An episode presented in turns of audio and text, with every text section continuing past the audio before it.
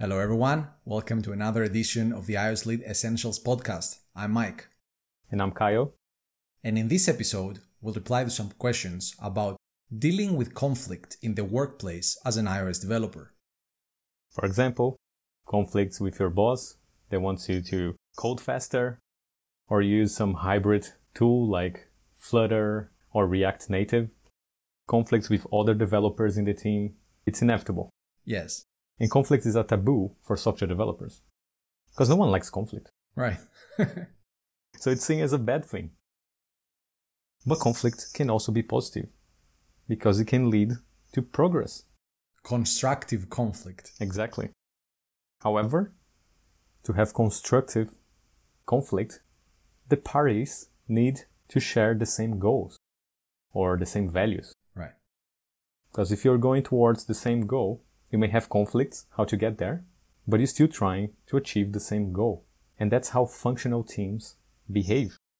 Functional teams can deal with conflicts well. So they make decisions and quickly solve problems at hand. Conflict is not a problem. You have a discussion, you solve it, you move on. Yes. That's it. So everyone can contribute with ideas. No one is afraid to speak their mind and to contribute. That's what you want in a team. There's no problem having disagreements when you trust that we both want the best for each other. I'm disagreeing with you because I think you're doing something that's going to be harmful to you, to the team, to everyone. So I'm going to propose different solutions because we have the same goal. Yes.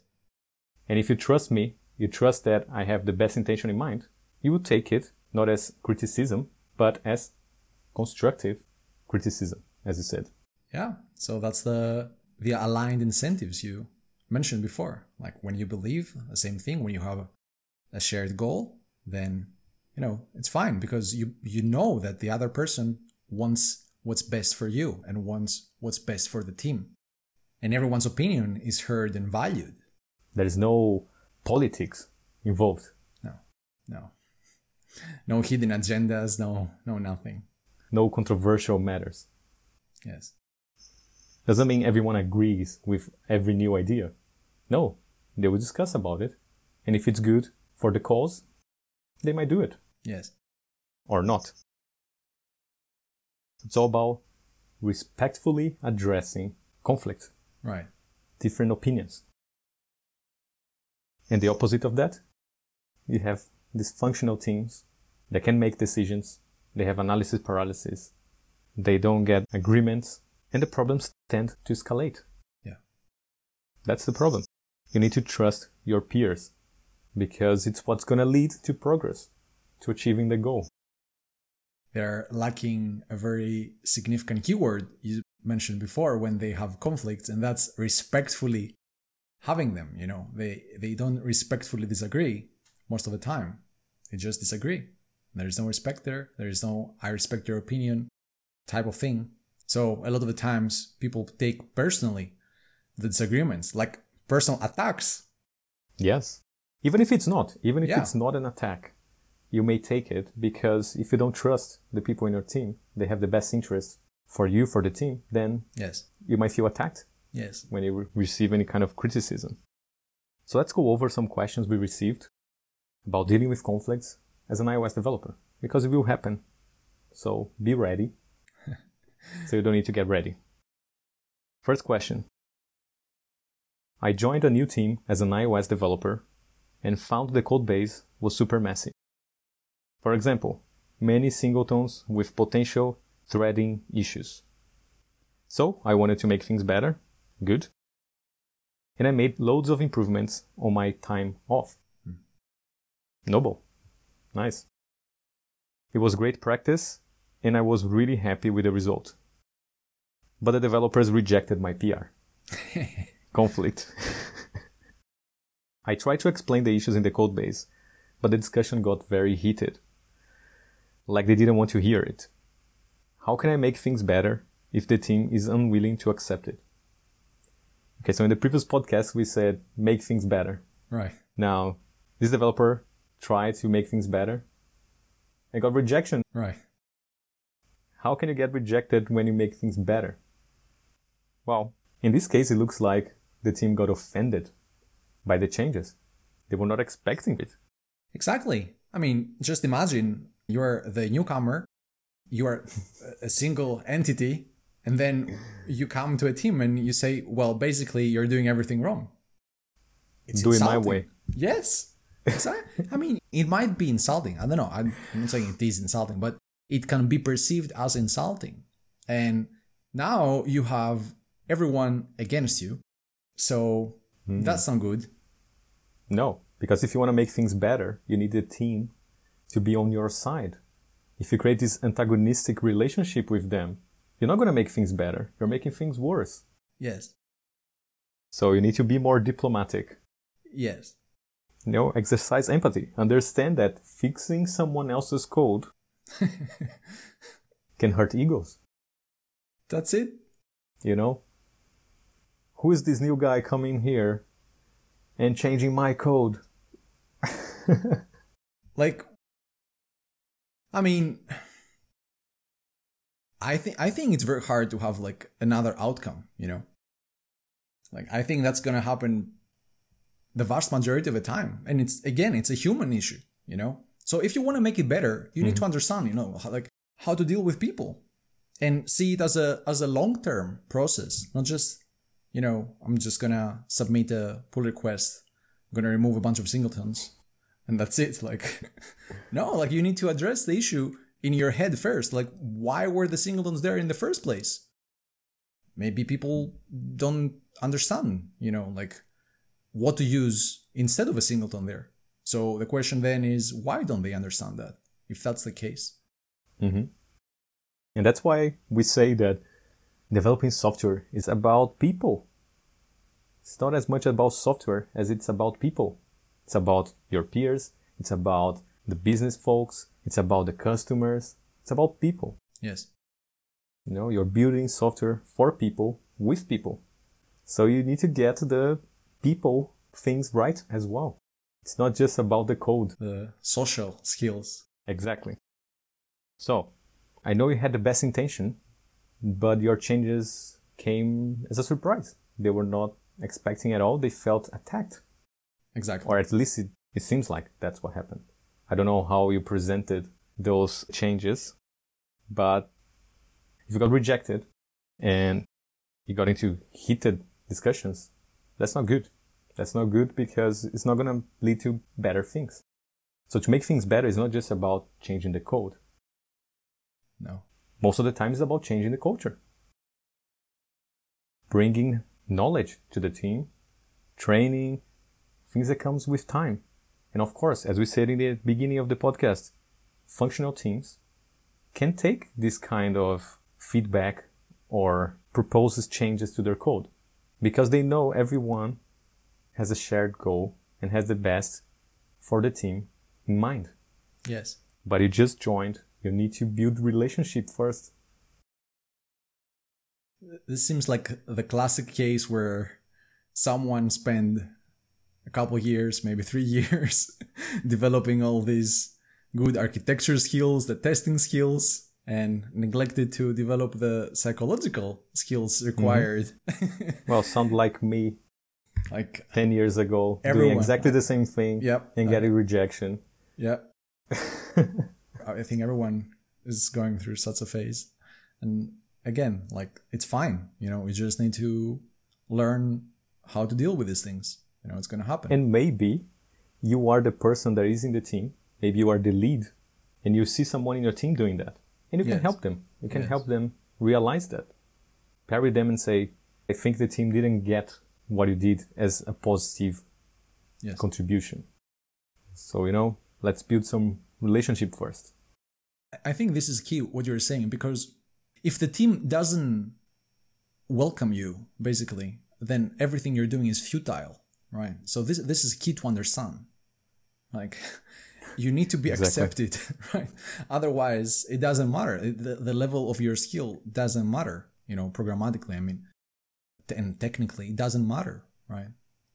So it's not, oh, I choose to be a very good developer, you know, technically, but I'm not a people person or something like that. You know, I mean, you you, need to have both if you want to to uh, belong in a functional team or you're looking to create a team on your own, right? If you want impact, Yes. positive impact. Yes. Because you can say the opposite as well and say, I'm a people's person, I'm not very good with code. Right. It's not good as well, Yes. right? If you want to be a software developer, you need both, Yes. right? If Yes. you want to be a professional working with people, you need people skill, social skills. So it's hard, but you can do it. Yep. So don't get attached to code too much. Don't forget people's feelings, you know, egos, politics. Maybe you are in a dysfunctional team Yep. and you need to exercise some politics in the beginning. But if you do it, you will gain more influence and you're gonna be able to change culture and help them improve, Yes. help them become better, become more functional, more open to change. And that's how you actually have an impact. So instead of changing code, maybe you should start presenting talks about the topics you believe you will improve the code base. Yes. For example, he mentioned singletons, accessing singletons directly and all the threading issues that can come with that. Why don't you prepare a talk about dependency injection, for example, as a solution or as a better way than accessing the singletons directly? Right? So instead of changing someone else's code, you teach them how to build better code. Yes. Look at the difference. They will change the code. They will change their process. And that's how you contribute. That's the best contribution. Because the more people know stuff, the more they can improve the results. The results for everyone, not just for you, for the team, for the customers, for the business. So you can multiply the impact you have in the team. If you make two other developers in your team better, you multiply the impact you have in the team. Yes. And and and that goes for the business as well, right? Like perhaps you leave and and society overall, you know, like this is how it's done. You plant the seed and then the seed grows, right? That's it. if you leave the company, then the rest can uh, uh, continue. And if they leave the company, they go to new companies and they apply these new skills there. But one point I, I, I had about what you said is demonstrating instead of just correcting someone, right? Like Right. demonstrating what is happening with solution A rather than go and say, no, solution A is wrong. Let's do solution B, right? Yeah, I think this is key again, because what kind of value do you get out of just correcting someone without guaranteeing that they have understood what was the issue in the first place, right? That's it. But presentations, for example, is an excellent way of giving examples, right? And making the comparison transparent between solution A and solution B, right? And also be open that your peers might not agree with you and they might be right. Yes. So be open minded as well to their criticism. If you present a talk and someone raises their hand and they say, No, I disagree with you, have a productive conversation with them because you might learn that there are different ways that they are as good or even better than yours. Very important. That's how you're going to learn. You can then even present this talk in a conference at some point and start building your reputation Yes. with other developers in the industry. So, win win for everyone. Because as you said, otherwise, even if you fix something now, but you don't teach people, they will break it again tomorrow because they didn't understand what you were solving in the first place. That's it. Another thing you can do is to ask permission before changing someone else's code. So you are a beginner in the team. You could say that you want to get more familiar with the code base and you're going to be working on your spare time, on your time off, to understand better the code base.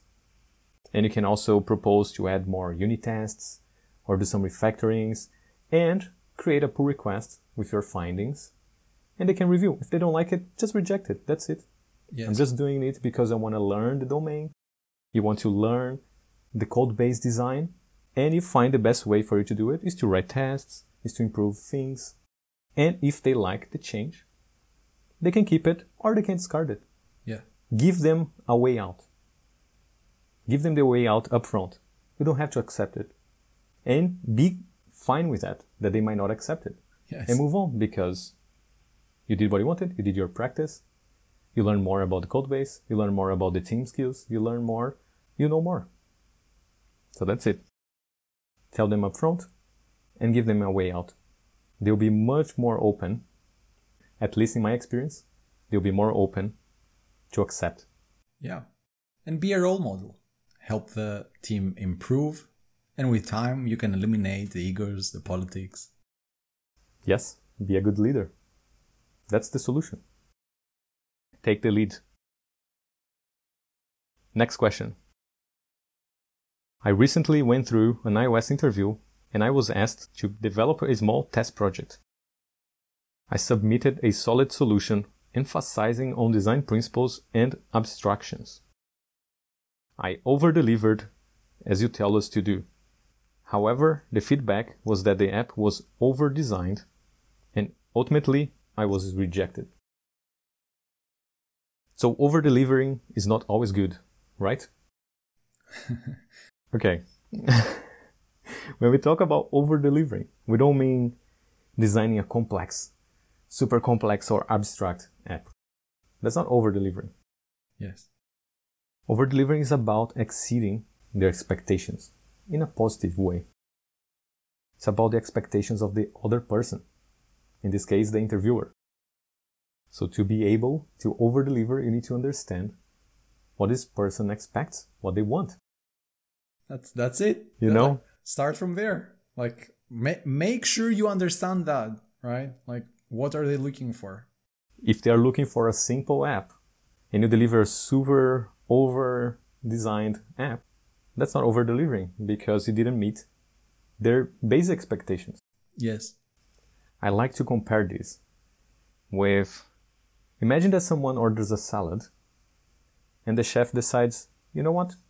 I'm gonna over deliver and I'm gonna add some chicken. So a steak And- there. You know, for some people, that's over delivered. That's like amazing. Yeah. Chicken salad, fantastic. But what if this client is vegetarian? Yeah. They probably won't appreciate. So over delivering is about the other's expectation. Yes. If they expect there won't be chicken in their salad, there shouldn't be chicken in the salad. The same thing, if they expect a simple app in the interview, they're not expecting to see a hundred files and bunch of abstractions. You know, even if you think that this is a better solution, that's not what they were expecting. That's not what was asked mm-hmm. Yes. in the test. And part of the test is to know that you can follow instructions as well. Yes. Very, very important skill. And again, this is like a, a people kind of skill. It's not a technical skill. Like just understand the the conversation. Like you being able to listen basically what the other person is asking for and is telling you either in verbally or in a written form. It doesn't matter, right? So again, like if you're wearing your programming glasses and everything is code to you, then you're you're gonna miss a bunch of things that other people tell you. Uh, you need to train yourself to understand, you know, like how the other person uh, feel, and um, and this is empathy basically, and what what are they asking for? Especially, you know, like you're just new to this environment. Yes. You are new, like you don't have a relationship yet. So it's very hard to over deliver in those settings. Yes. It can work against you Yes. because if their minimal expectation isn't satisfied, anything else you do on top of that won't be over delivering because the minimum was not met. Yes. Exactly. I mean, imagine imagine if the interviewer, let's say you you you provide a, an over complex type of solution, and the interviewer cannot understand what you've done there, right? Like, how do you think they're gonna feel? No comments, no Yeah. readme file, nothing, Yeah. no instructions. I mean, you're. I- I bet you're gonna feel pretty smart submitting it because you're gonna say, "Oh, look at all these abstractions and you know, like all these components and stuff like that." And but the other person, you know, if they don't understand what you're doing, that's gonna probably, I would say, work against you. You know? Yes, it will. That's why, you know, pay attention to what they want, what they need, what they asked in the test project. And deliver that, what they asked. You know, we recommend you focus on creating simple solutions. Doesn't mean bad solutions with no abstractions, with singletons, yeah. because that's not simple, right? Yeah. Some things are easy, but they are not simple. That's not what we're saying. Focus on simple solutions. Avoid over designing things. Make it simple to understand. And I think if you do so, you're going to have your chance in the next steps of the interview, or perhaps when you get the job to exhibit and your skills and deliver, you know, fantastic solutions as you're probably capable of doing. You know, but just, you know, gradually, steadily. Yes. Like, it starts with two entities, two parties that are unknown, you know, to each other. Like so so you need to establish there like some sort of a of a comfort zone basically. Unless they ask you to deliver a super complex solution. Yes. For whatever reason. Yes. So simple solutions, but that doesn't mean you shouldn't introduce abstractions in your test projects.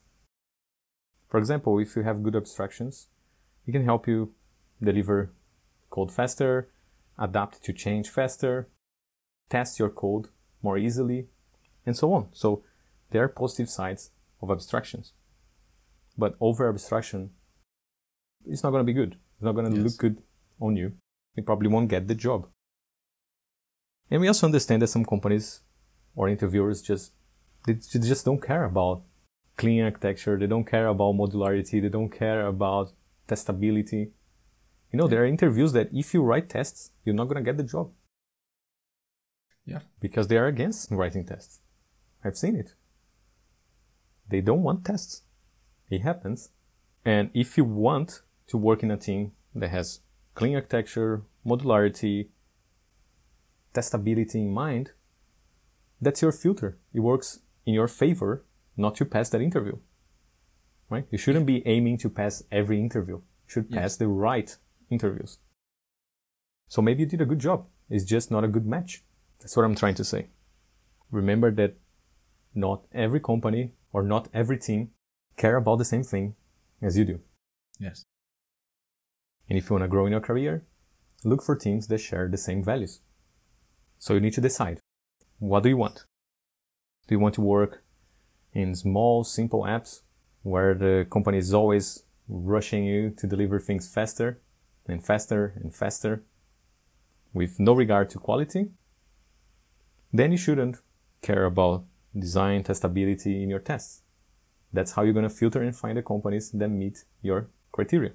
Now, if you want to work on bigger, more ambitious projects with high standards, with people that care about good design, testing, automation, and technical excellence, then show those skills in the test project. But that doesn't mean you need to over engineer because over engineering is not excellent. Yeah. It's not part of technical excellence. You know, simple, clean design doesn't need to be over engineered. And if you ask me, I recommend you find good teams with good standards. They're not rushing and delivering low quality solutions. But it's up to you to decide. Next question. I'm often assigned to review pull requests with dozens of file changes. How can anyone be expected to understand all changes in one go? Yes, probably you can't, right? There's no easy way to review long pull requests. Imagine yeah. 10,000 lines of code spread across 20 files. Yeah. How can you review that? You can't. No. You're gonna just have a quick look and say, yeah, let's hope for the best. Are the tests passing? Ship it. you know, some mistakes will probably pass through. Some design decisions that are not good for the long term may pass through as well. That's the problem, you know. But there are some exceptions. Sometimes you have a long pull request because you renamed a folder. And there's right. like a bunch of files, like renames or, you know, yeah. some refactoring to just rename some classes. I wouldn't count that because that's yeah. an actual refactoring. Refactoring is not about making your code do something else. It's about changing the code to still do the same thing. So if it's just a refactoring, renaming things or moving things around, maybe it's okay to be big because you don't need to be looking for bugs. Right. Right? The tests should be checking for bugs. Because remember, refactoring can only be called refactoring if you have a suite of tests you trust. Otherwise, you're just counting on luck. Right. so, yeah, some refactorings may have a bunch of files, but a refactoring should not change the behavior of the system. Yeah. That might be okay. Otherwise, committing too many changes is going to be problematic. And again, like consider why does this happen in the first place, right? And clearly the pull request is not the problem, is the lack of understanding and training, probably. Again, in the first place, like, hmm. why were so many commits bundled in a merge request with all these file changes, you know? So clearly you understand that you should not be doing this, but yeah, some other people in the team, they, they don't understand why yeah, like why shouldn't you do this, right? That's yeah. the question. Why? They're not doing it because they're malicious. Yes. Just because that's probably how they learned how to build software. Yes. In big, massive changes in one go. Exactly. I'm I'm confident that that this like everyone, you know, eh, that's how you start. That's how you like you learn about Git and you don't know, you know, how to do micro commits and merge small chunks of code. And you can have a 10 year, 20 years career. Exactly. And still work like that. You still yes. work without, with no Git, no tests. You know, you can have a profitable career without a clear process for yes. doing things and working in a team of people. If you are working, especially if you're working as a solo developer most of the times. Yes. So the problem is lack of training and that your peers don't understand that this is yielding negative returns. Yes. Right? So they think it's okay. So they're going to keep doing it. Why should I yeah. change something if I don't see a problem in it? So if they don't understand the benefits of small changes, of a disciplined process, they're not going to do it. if they don't understand the dangers of breaking changes in massive blobs of code, that's what they're going to do. That. That's simple as that. So at some point, you, as you said, you probably also didn't know about the benefits of taking small steps and making small changes at a time. But now you do. Why? Because someone taught you. Because it's very hard to come up with those processes on your own, right? Yes. So someone taught you. Now it's time for you to pass the knowledge forward. So help your peers understand the benefits, just like someone helped you at some point. Open their eyes to this new reality. You know, if you're working with someone that doesn't know how to use Git and they have this massive commit and massive merge conflicts, help them learn how to use Git. Yes. Pair with them. You know, they might not come proactively and ask you how to do it. They might feel afraid of asking and being labeled like imposters. You know, like we all feel like imposters sometimes. So not everyone has that proactivity of asking for help. If you see someone struggling, you help them. And for me, when I see a huge merge request, I say, oh, this person is struggling. I better just help them. Absolutely. Absolutely. Yes. I've seen developers writing in pull requests, like massive pull requests. They would write something like, I'm out. I won't reveal this massive pull request. And that's it. I, my job is done. I mean, what else can you do? You know, like it's it's impossible to review most most of the time you know like these huge chunks of changes so what can you do and every day passes more code is merged and that pull request gets harder and harder to be merged. Yes. Yes. You know that that's the danger.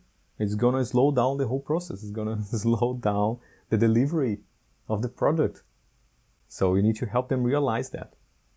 Realize that there are better processes And also realize that there is a cost to learn those processes, to have the discipline to follow the steps to change how you build software because it's very hard to tell a senior developer with 20 years experience that they need to change how they develop software. And that's very hard.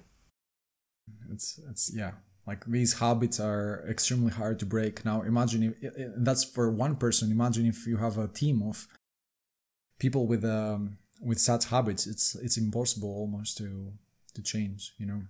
Yeah, but it's not impossible. It is possible. And if you like the team, if you want things to improve, take the lead and help them realize.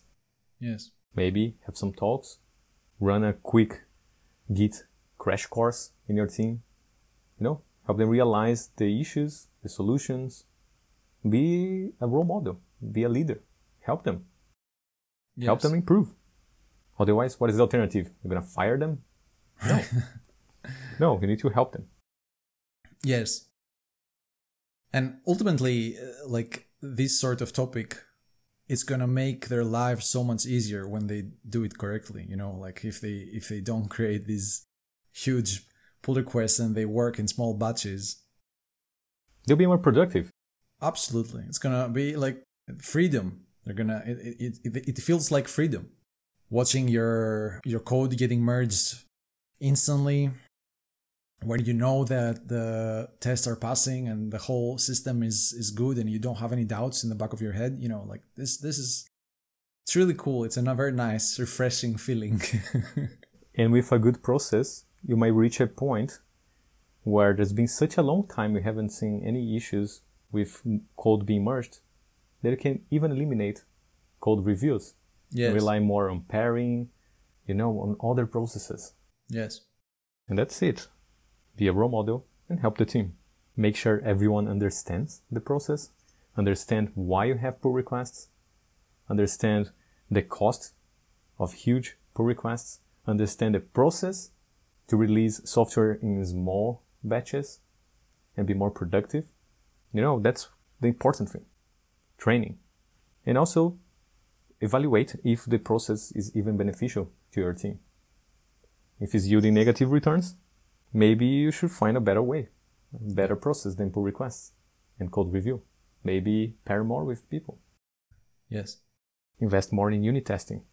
Have an automated pipeline to guarantee the quality. So if needed, talk to your manager and get appropriate training. If you cannot provide that, if you cannot help them, find another way to get them the training they need. Because it's very, very hard to get developers to do something when it's not clear why they have to do it. Not just developers, anyone. Yeah. Which makes sense, right? Why should I do something if I don't think it's beneficial at all? Absolutely. So help them understand the benefits or find a better process. Next question. What do you think of hybrid development with tools like React Native and Flutter or Flutter? I don't know. I understand that we need to get shareable skills, but it is scary to dive deeper in iOS if native development will die. Will it? Right. okay. I read tons of stories when companies force the team to switch on Flutter or React Native. And it is sad. How can I convince my boss not to switch? Okay, first thing, native development will not die. And yes, there are some companies that will force the team to switch, but they probably have a good reason for that. A good reason for them in their head. Yes. Doesn't mean you agree with it, but someone told them something or they researched and they found out that whatever goal they have, like reducing costs, would be achieved with this solution.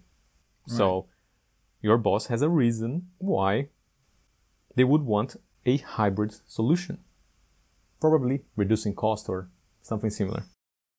So, reducing costs can be a good reason if the business is struggling and you have a bunch of shareholders telling you that you need to reduce development costs. And if that happens, they will push the team to do it. That's just a fact. So, yeah. do you understand why your boss is asking you to switch to hybrid development? For example, is it to reduce costs? Okay, let's say it is. Do you believe they are right? Do you believe it will reduce costs? Or do you believe they are wrong?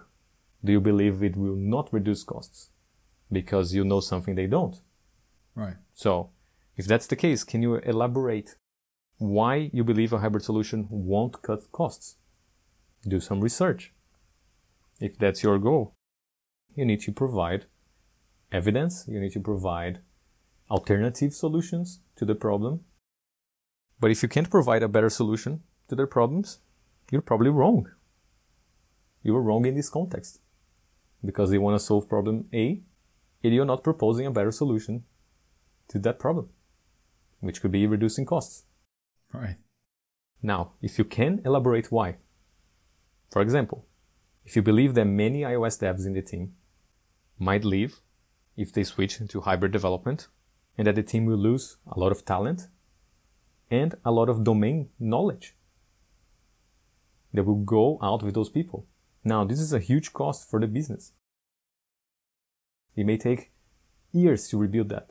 So this is might be a reason you can present them why this could be not the solution they're looking for. Yeah. But you need to find out why they want to switch and we need to realize if they're right or wrong or if you have a better solution to them because they have a problem. They need a solution. And if you believe you have a better solution, propose it. Right? Otherwise, they will do whatever they believe is right for the survival of the business. Unfortunately. Yes. And the domain knowledge that you mentioned, this is an asset, you know, like in the balance sheet of the development team. The domain knowledge is is a very big asset, right? You know, it's because people actually come to the office and they know, you know, they know the product, they know the domain, right? So they can they can translate these ideas about the domain into code that is going to be translated into the executable and ultimately the app in customers' phones.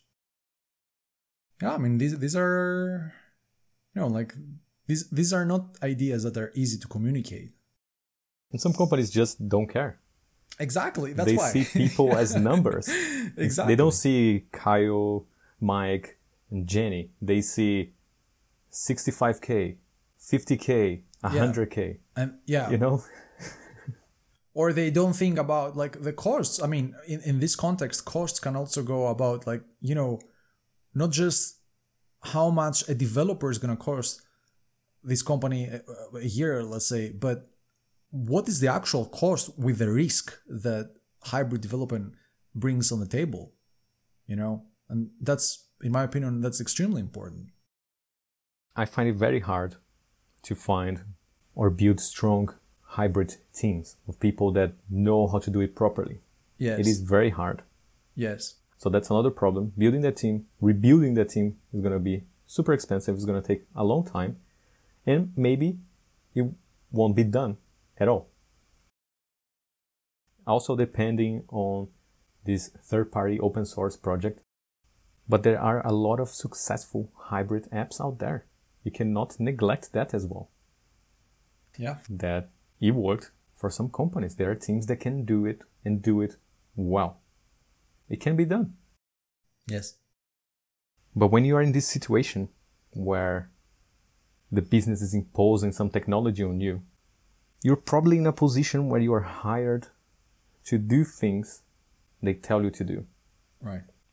When maybe you should find positions where you are paid, right? You are hired to tell them what to do, which is much more valuable Yes. and rare, Yes. right? So instead of being told, hey, you're going to switch to React Native, it would be much better if you were in a position where the business would come to you and ask, hey, we need to reduce costs. What do you think of React Native? Now you can do your research and come back to them with what you found and realize that maybe React Native will help them or maybe not. But they are asking you, the specialist, to make this decision. Yes. But if they're not asking you, you didn't build your reputation enough in that company, you didn't build enough relationships to get the position where people come to you to ask which technology do you think we should use to solve problem A, B, and C? Right. And it should be working towards reaching those positions, those levels. And understand that even when you are at that level, you need to understand the business needs and find solutions to their needs, not to what you want. Exactly. yep. But in my opinion, my experience, React Native does not solve the cost problem. It doesn't. Most of the time, the problem we have in teams that are costing too much, it's bad processes, no automation, lack of skills. Which training, for me, in my experience, is the solution. Training, make them more productive. That's it. But you need to reach that position so you have more influence on decisions. It's a much better position to be in. You want to be the person that come to ask these kind of questions, not the person that come to tell you what to do. That's it. Next question. When I review a pull request and I recommend improvements, I often hear, I will be changing that in another pull request. Or this needs to be refactored anyway, so we're going to do it later. But they never do it. Right. How should I handle this? Well, if they say they will be changing in another pull request and they follow through, no problem, right? That's fine. Otherwise, it just looks like they're just trying to avoid to do the work. Postpone it until you forget about it. So how can you handle the situation? We already replied to this question. iOS Dev Mentoring number 11, where we shared the FBI framework that I learned from Simon Sinek for dealing effectively with conflict. So I recommend you watch iOS Dev Mentoring number 11. It is free on YouTube. Just search iOS Dev Mentoring 11. That's it. Next question. Some team members refuse to follow the codebase conventions we set in the iOS codebase. I feel bad having to fix their code all the time. How can I fix this? Well, you need to find out why they're not following it. Yeah. That's the first thing. Maybe it's bad. Mm, yeah, maybe the, co- the conventions are not good. Exactly. Maybe they're not good. They're just blindly following the conventions or they are actually beneficial. Because my experience when people don't follow something, sometimes it's just because it's not beneficial and they see that it's just a silly rule, a silly convention. People are not going to follow it. Don't want to get into conflict, you know, like an altercation. So realize why they don't agree with it. Yeah. You can have a retro session after a sprint and ask, why are we not following code conventions? Should we change the code conventions? Maybe should have another code convention that people follow. Yeah. Exactly. Because if a process is bad, you shouldn't follow it just because you have to, because it's the protocol, because it's a rule. You don't need to be the sheriff, you know, the code convention sheriff going around and changing people's code. like, yeah, probably have a discussion and say, okay, guys, like, what's going on here? You know, like, don't you like that? Like, I, am doing these changes because there's a convention, there's like a sort of a protocol that we need to follow, and we're not following it. So, why are we not following it? Like, maybe you know something that I don't, you know? Yeah. Be open. Yeah. And after you agree in a convention, you can automate checks yeah. to enforce the conventions are followed. You know, you can even automatically fix code or you can have linting to help you and help your team make sure they follow the convention. Yeah. So that's it.